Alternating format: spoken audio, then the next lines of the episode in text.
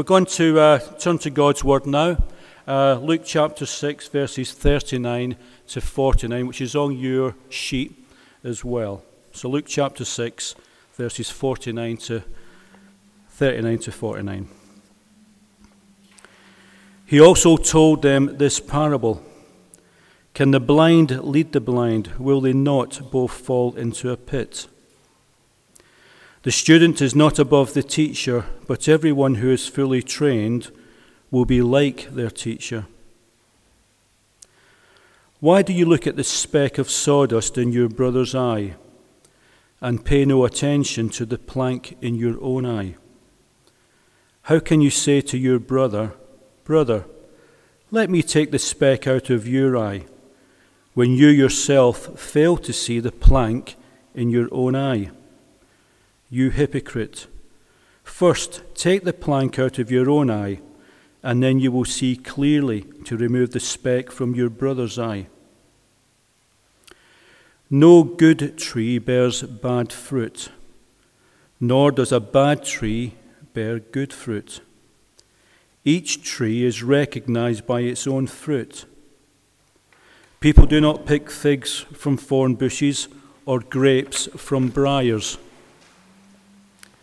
A good man brings good things out of the good stored up in his heart, and an evil man brings evil things out of the evil stored up in his heart. For the mouth speaks what the heart is full of. Why do you call me Lord, Lord, and do not do what I say? As for everyone who comes to me and hears my words, and puts them into practice, I will show you what they are like. They are like a man building a house who dug down deep and laid the foundation on a rock. When the flood came, the torrent struck that house, but could not shake it, because it was well built. But the one who hears my words and does not put them into practice is like a man who built a house on the ground without foundation. The moment the torrent struck that house, it collapsed, and its destruction was complete. Amen.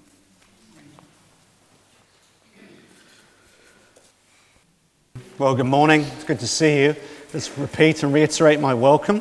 My welcome, or rather Daniel's welcome.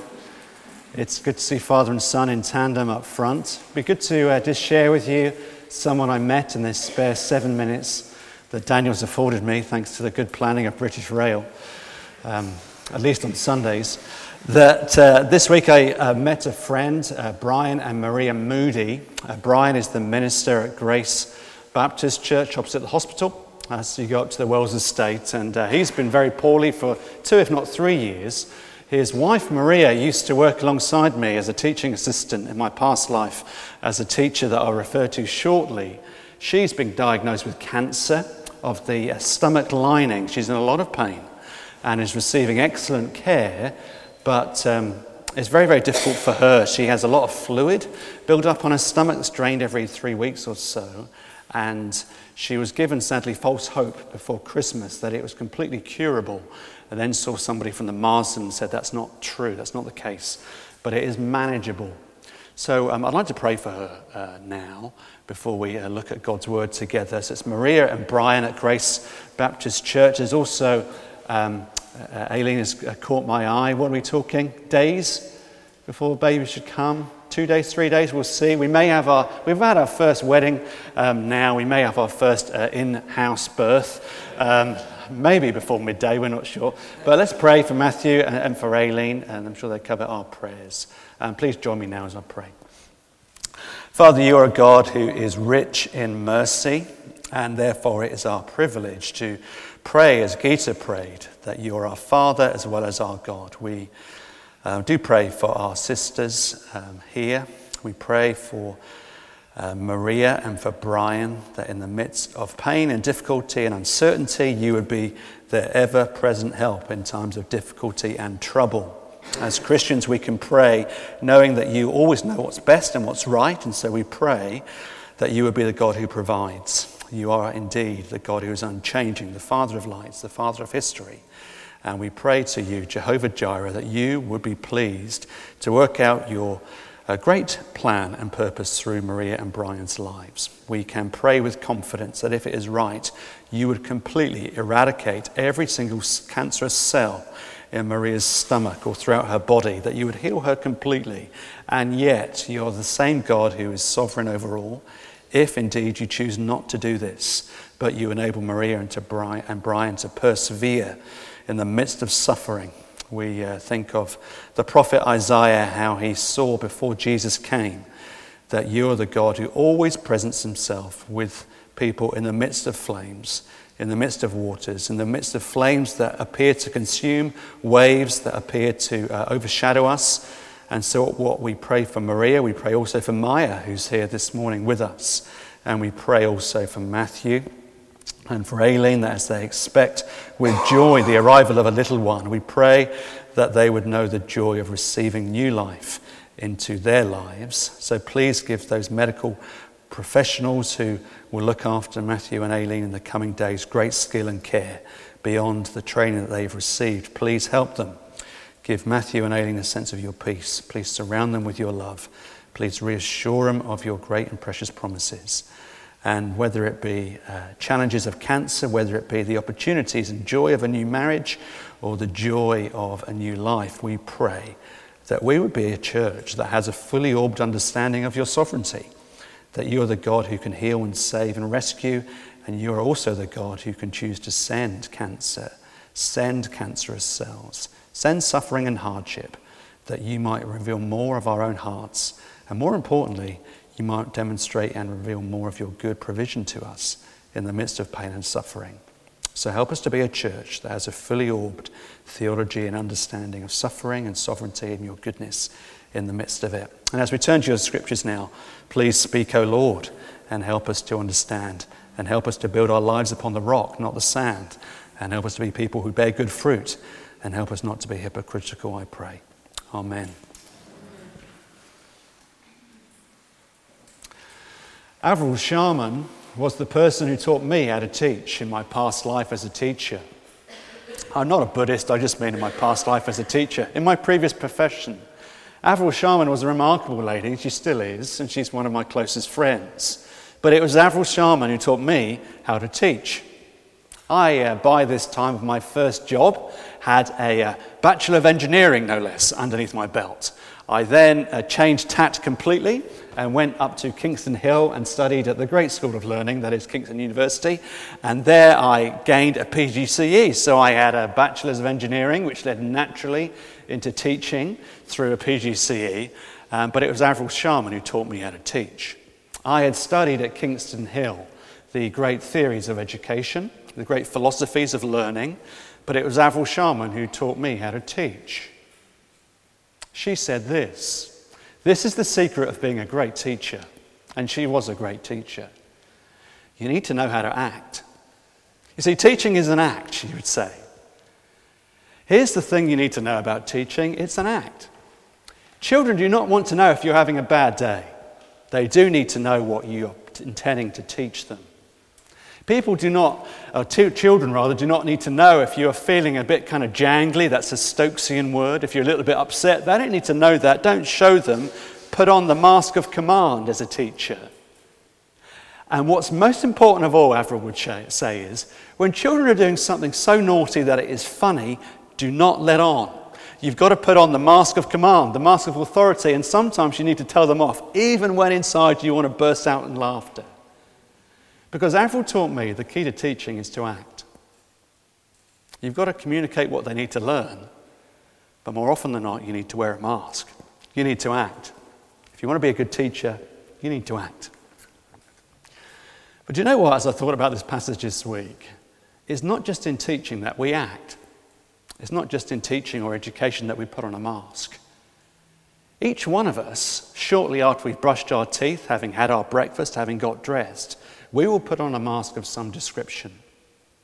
Ed Welch says that very clearly in his excellent book, When People Are Big and God is Small.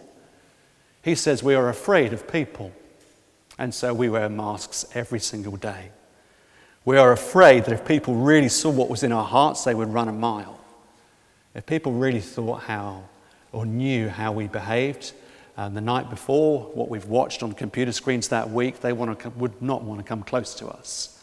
Each one of us wears masks.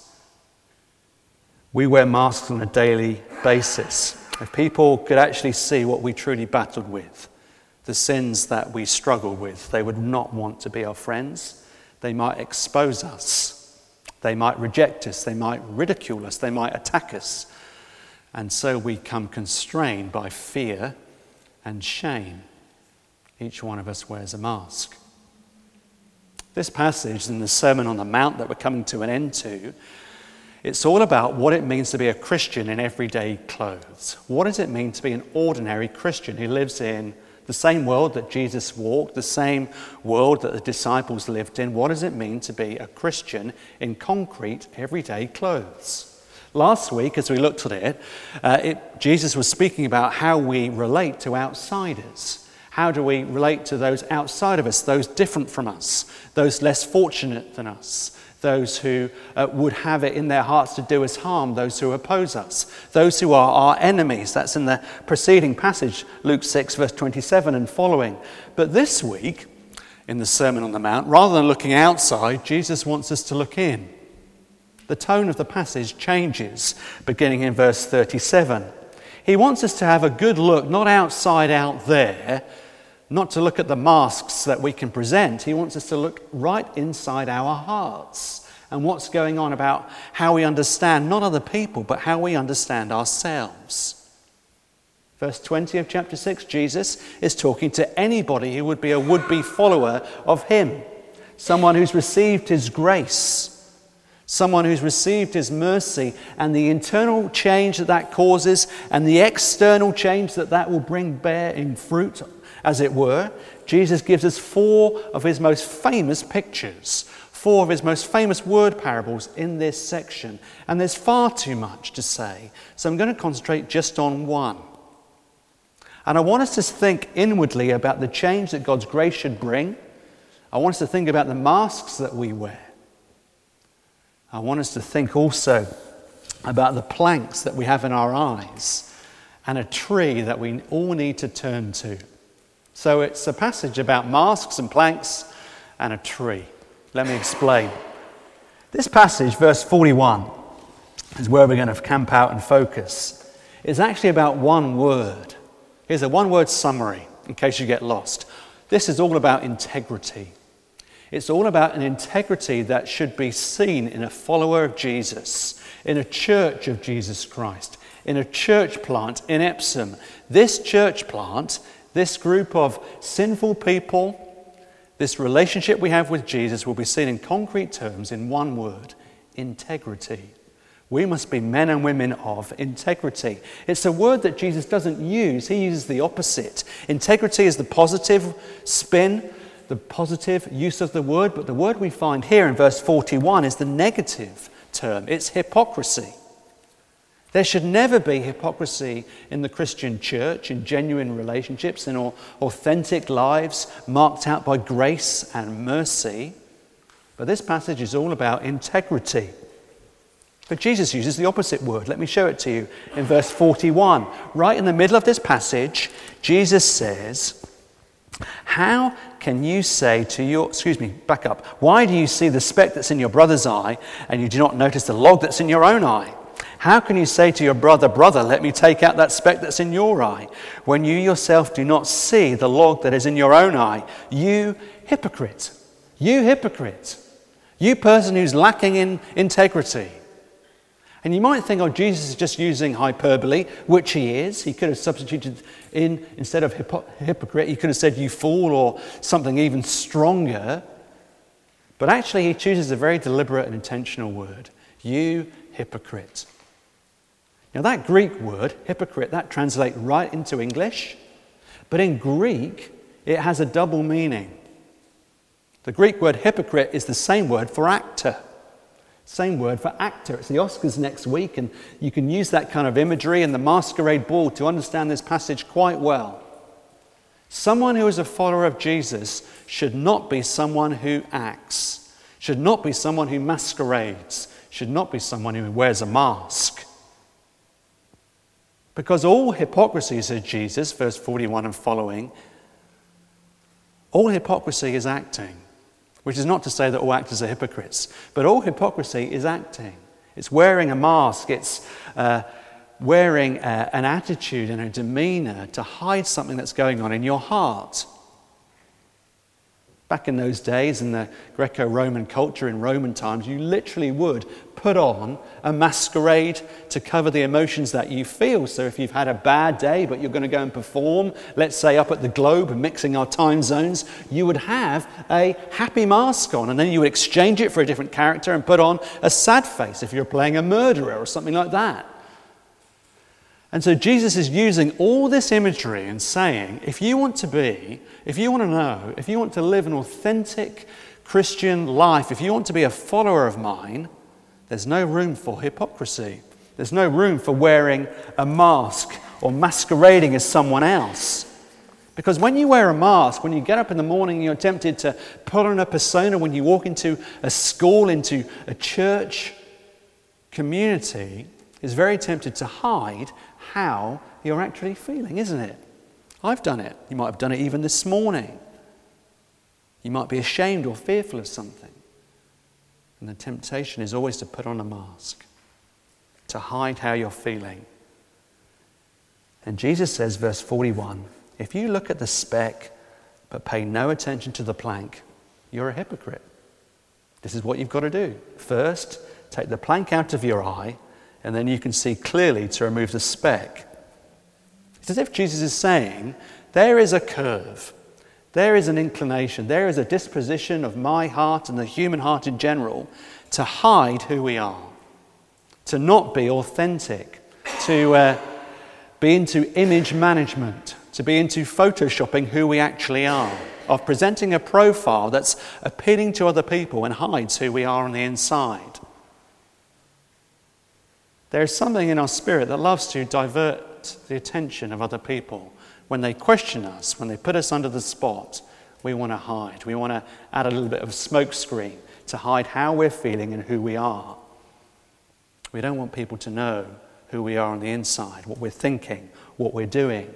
And so we spin who we are and how we're feeling. And hypocrisy, well, at its heart, is saying, I want to hide from you who I really am. And we can do it in a couple of ways. You may have met these two characters before, not necessarily in church, perhaps in your workplace, perhaps even in your home. I can hide who I am by taking on the persona of being, well, someone who's got a judgmental spirit. You know, someone, if you ever you've met them, you've got a very hard judgmental spirit, someone who's a fault finder. You must have met somebody like that. They love pointing the finger at someone else. They love critiquing and criticizing. They don't want you to grow in grace. They want to hide who they are by pointing the finger at you. And they never like having the finger pointing back at them. It's a, it's a masquerade of protecting who they are by pointing the finger at someone else. Perhaps you've uh, also come across someone who's very, very sensitive to criticism. They're really kind of a tender spirit they can adopt the posture uh, of being so sensitive that they can never, ever be challenged because it would crush them. And both people with different exteriors are actually masquerading what's going on in their hearts. You can never get too close to the fault finder. You certainly can't get close to someone who's very sensitive to criticism. And both people are trying to hide behind the masks. They're different, but they're trying to hide what they're like.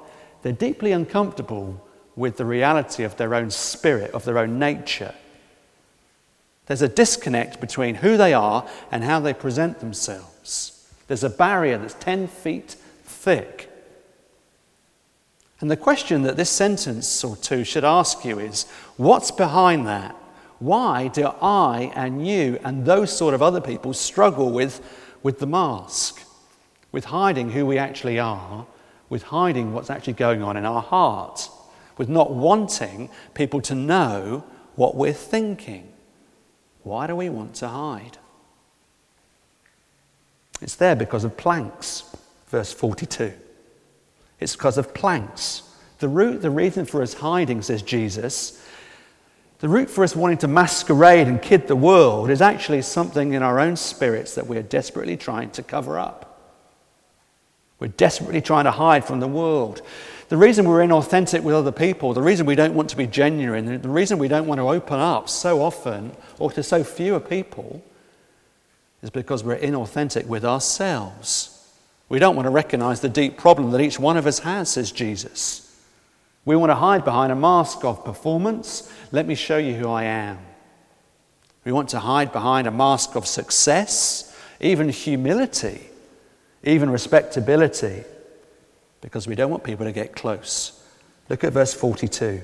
How can you say to your brother, Christian friend, Brother, let me take that speck out of your eye when you yourself fail to see the plank in your own eye? We've gone from mask to planks. And this uh, sentence is obviously understood by Jesus using hyperbole to describe a two by four that's in someone's eye. It's like a, a, bit of sawdust is in someone else's eye that you want to rescue from them, but actually there's a piece of plain two by four in your eye. It's a, it's a kind of a bit of wood that you'd use to make a wall, but the word here is technical, and actually that image does not gain or get the, the freight of this word. Jesus is saying this is not a plank. Actually, this is a telegraph pole.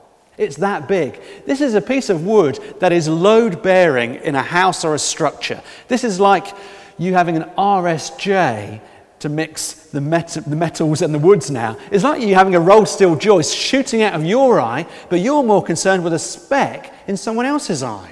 That, that's the image here. This is not a small piece of wood, this is a telegraph pole. The ones that you see at the end of your driveway, or at least I do. This is huge. And yet you're more concerned with a tiny speck in someone else's eye because you're trying to hide what's going on in your heart. There's something enormously wrong in each one of our spirits, in our minds, in our hearts, the human condition, but we would rather be critical of other people or sensitive to criticism, so we don't want anyone to get close to us. We'd rather hide it and do whatever it takes to ignore what's wrong with our spirits. And Jesus says the reason we can't look at ourselves in a mirror, I've started to do that with this tummy that's kind of growing. I kind of have a cursory look, look at my uh, physique. But more importantly, the reason we don't want to look closely spiritually at our hearts is because the pain is too much. If we're really honest with ourselves, if we look closely at our spirits, the darkness is too dark. We know we're inadequate, we know we're flawed, but the Bible says it's even more than that. We're not just a broken people. The biblical word is we're a sinful people, we're enemies of God. We are broken only because we're sinful. That's the problem that we face. That's the, the RSJ, that's the plank that's in our eye. We can see what's wrong with other people, but all too often we're far less concerned with what's wrong with us. And Jesus says there is a huge problem with us. There's a huge problem with our hearts. There's a plank coming out of our eyes. There's a load bearing beam coming out of our spirits. And unless we deal with that, well, then we're in the deepest trouble. We spend all our life basically trying to deal with our plank, trying to hide it, trying to kid ourselves that we don't have a problem when we do, says Jesus. We spend all our life trying to kid ourselves that we're okay. And the gospel says we're not. We spend all our lives trying to cover up this plank, saying, I will do anything I can to cover up this hole in my heart, this void in my spirit, this plank in my eye. I'll do anything I can to put up the smokescreen that I'm okay. We do anything we can to hide this huge need that we have in our hearts. And the Bible says it's not just us, it's happened right from the very beginning. Adam and Eve, think about them. They're our first parents. They're living there in the pleasure and enjoyment of God in the Garden of Eden. They were real people. It's not make believe. They're enjoying God fully to the max, like no one ever before him. They were totally transparent. They didn't care that people saw them without any clothes on. They weren't looking at mirrors kind of generally. They were enjoying one another fully and intimately and personally. And yet, what happened? When they rebelled, when they chose not to take God at His word, fear and shame and regret and pride entered into the world. And what is the first thing they wanted to do? The Bible says they, they hid. They sought a mask. They sought to hide, they sought to cover. And just as our first parents did, every single human being on the face of this earth does the same thing ever since they walked the earth. We try to hide and cover our great need. We try to hide the fear and the shame that we feel. We can try and cover ourselves with a relationship. If only I had a relationship, then I would be full. If only I was loved and known, then I would be fine or even religion. If I was good enough, if I worked hard enough, if I paid enough, if I attended enough, if I read enough, if I dressed up smartly enough, then God would surely be pleased with me. We're just wearing a mask of religion or a relationship, or we can even wear a mask. I spoke to somebody last week who had an interaction with somebody who uh, was so vehemently anti Christianity that they were just taken aback by it. Even that can be a mask of hiding what's going on in your heart. And Jesus is saying, we all wear masks. And there is a deep problem of this plank coming out of our eye, but we're far more content to point the finger at other people. But we need to address the problem that we all face in our hearts and in our spirits. We need not to put on a mask, we need to see what the plank is and the only way to do that is if you look to a tree. A tree. We've got this plank coming out of our eye, made from wood, not steel, but we need to look to a tree. What do I mean? Here's the solution if we're all struggling with the uh, reality that people, if they come close to us, will probably run away. That if we're open and transparent, they actually not want to know us. And Jesus is saying the only way you deal with this plank disciple, follower of mine, is actually if you go to a tree. What do I mean? The only way to deal with your greatest problem is if you, first of all, admit who you are. Jesus is saying if you admit that you're a sinner, if you admit that you're in need of grace, if you admit that you do wear a mask, that there is a plank in your eye, then actually, if you say, not that I just have a need, but that I'm a sinner, that's the only way to begin the healing process. That's the only way that you can begin a restoration to your Father and your God. I mean, everybody wants to say, I want to say, hey, I'm not perfect, but I'm not as bad as them. But actually, the pathway to coming to know Jesus personally and to knowing people honestly is to admit that there is a problem. There's something much deeper going on in your own heart. I mean, look at verse 39. Verse 39 says, There is a problem so deep in your heart, says Jesus, that spiritually blind teachers can't show you your real need. There is a problem so deep in your heart, verse 40, that human wisdom won't reveal your real need. You'll be limited to the extent of human understanding. Verse 41 we can't even see that there's a plank sticking out of our eye. Only God can show us that we have this plank coming out of our eye because we're spiritually blind, deaf, and dumb. But the good news is, as Daniel said earlier, that Jesus Christ was the only one who saw clearly. He was the one who could see right into us, see through cracks in the mask, see beyond the facade, and see and meet our real need. That's the gospel. What did he do with our planks, with our load bearing beams sticking out of our eyes? He was nailed to them. Do you see that? That's the gospel. We've got this plank coming out of our eye, this huge issue, namely of our sin and rebellion and rejection of God. And what does Jesus Christ do with that plank? He's nailed to it for our forgiveness, for our restoration, for our healing, so that we don't have to wear masks. We don't have to pretend anymore. That's the gospel. He was nailed to our beam. He was crucified upon it outside a city wall 2,000 years ago. He was accursed for us. He was shamed for us. He was rejected for us so that we no longer will be rejected.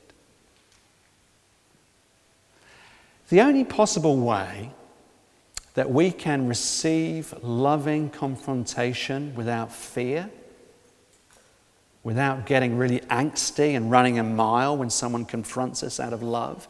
The only possible way is if you have the emotional wealth because of God's grace to hear loving confrontation, or as someone cleverly said, carefrontation. The only possible way for you to become a person of integrity and not a mask wearing fake or a mask wearing hypocrite is if you understand the gospel deeply in your spirit that you are loved more than you ever know, that you are accepted because of Jesus Christ, not because of your own religiosity. When you know that, you can take off the mask. When you know that, you can stop being a fraud. When you know that, you don't have to act anymore. You can say, I am a sinner, but by God's grace, I am accepted because of Jesus. Jesus Christ loves you infinitely. Do you know that? Do you really know it? Jonathan Edwards, the great Puritan preacher, said, Everybody knows that honey is sweet, but you've still got to taste it. And then you know it in your person, you know it throughout your body. Friends, we can know the gospel, but we don't know it. We don't enjoy it. We don't live it. We don't imbibe it. And Jesus is saying, if you're a disciple of mine, you can take the mask off. If you know the gospel, that Jesus Christ loves you infinitely, He loves you always, He loves you unconditionally because He was nailed to your beam. So you can take it out of your eye and you can stop pretending. Jesus Christ died for me and for you whilst we were animal, enemies so that we might become his friends. So we don't have to pretend anymore. If you believe that you're saved because you're religious, you'll never be able to accept criticism from other people or confrontation from other people. You'll never have the assurance that you've done enough because you always have to work harder. But if you're saved by grace, you realize that you are loved unconditionally. You are accepted completely and holistically. And then you can deal with your sin as God, by His grace, puts His finger on different parts of my heart and your heart. Slowly, by His mercy, so that we're conformed more into the likeness of His Son. I'm saved in spite of my sin, and therefore I can say simultaneously, I am a sinner, but by God's grace, I'm a saved sinner. I mean, think about Paul. I was thinking about this week, I read it somewhere. It is really interesting to me that Paul was saved by God's grace. Paul, if you don't know, he was the man that wrote the majority of the New Testament, and he was a really nasty piece of work. He was a religious gangster. Okay, he would have had a violin case with a revolver in there, and he went around killing Christians, and he loved doing it. He was a zealot for it. He was really enthusiastic. He would, if he's still alive, he would come in here and he'd want to wipe us out. And then God, in His grace, met him, and He changed his life forever. He forgave his sins. He gave him a new heart and a new passion to love and to serve the church. But just think, in the first century, Jesus Christ has died. He's uh, been raised to life again. He's appeared to, I don't know, about a thousand people at least, and He saved the Apostle Paul. He's turned his life around, and yet the church, the followers of Jesus, maybe there's about a thousand or three thousand Christians. It's really early days. And Paul knocks on the door. And the Christian opens the door and then he slams the door shut, saying, It's Paul, he's found us. He wants to do away with us. Run away to the hills. But imagine you were Paul. How did Paul live with himself as the doors were shut in his face until he could explain his story? Here's a murderer. Here's someone who's not just breathed out murderous threats, he's done the deed, and at least he's observed people stoning and killing Christians for their faith. How could Paul live with himself? You ever thought about that? Because of God's grace. Because at the end of the book of 1 Corinthians, Paul can say these words Paul didn't just know intellectually, he knew it in his heart. By God's grace, I am what I am. God has seen my sin, He's seen what I've done, and He's wiped all those sins away because of the cross. He's forgiven me, and I've become a changed man with change and new passions. That's how Paul could live with himself because he's been redeemed, his sins have been forgiven. And so he can own what he did, but also he's owned by God, and so he's got a new life and a new start. Friends, you know that you are a sinner, I'm a sinner, I am a rebel, I'm an enemy of God, but I'm a forgiven enemy of God. I'm a forgiven sinner. I'm a forgiven rebel. And that's changed everything, so I don't have to pretend anymore. I can share with you appropriately what I'm struggling with. Not everything, because that's not always appropriate. But I can be honest about who I am in Jesus. And I want to speak much of him. I want to make his fame known, his greatness known. That God accepts wretches just like me and just like you too. So we can take planks out of our eyes. We can stop being concerned with photoshopping our image, of trying to project someone who we're not. We can allow people to come close. Someone said to me recently, I love life groups. I've known people for 30 years, and yet in three months I know them better than I've known them for 30 years. Now that thrills my heart. That really does. But there's also an awareness of why has it taken so long? And perhaps it's because we can know the gospel, but we don't actually know it in our hearts. Perhaps some of us, even as Christians, have not understood that we are ransomed, healed, restored, and forgiven. So we don't have to pretend anymore. We can be honest about our struggles, and we can speak much about Jesus' fame. On Friday, I got, had the great privilege of marrying Margot and Joel. There will be times, if there haven't been already, when two sinners get together and they get married, which is a wonderful gift from God, that you start to rub each other up the wrong way. But do you know the purpose in God's economy for marriage? It's not for happiness, it's not for a tax break, it's not so you can get a bigger house so one of you can work or both of you can work.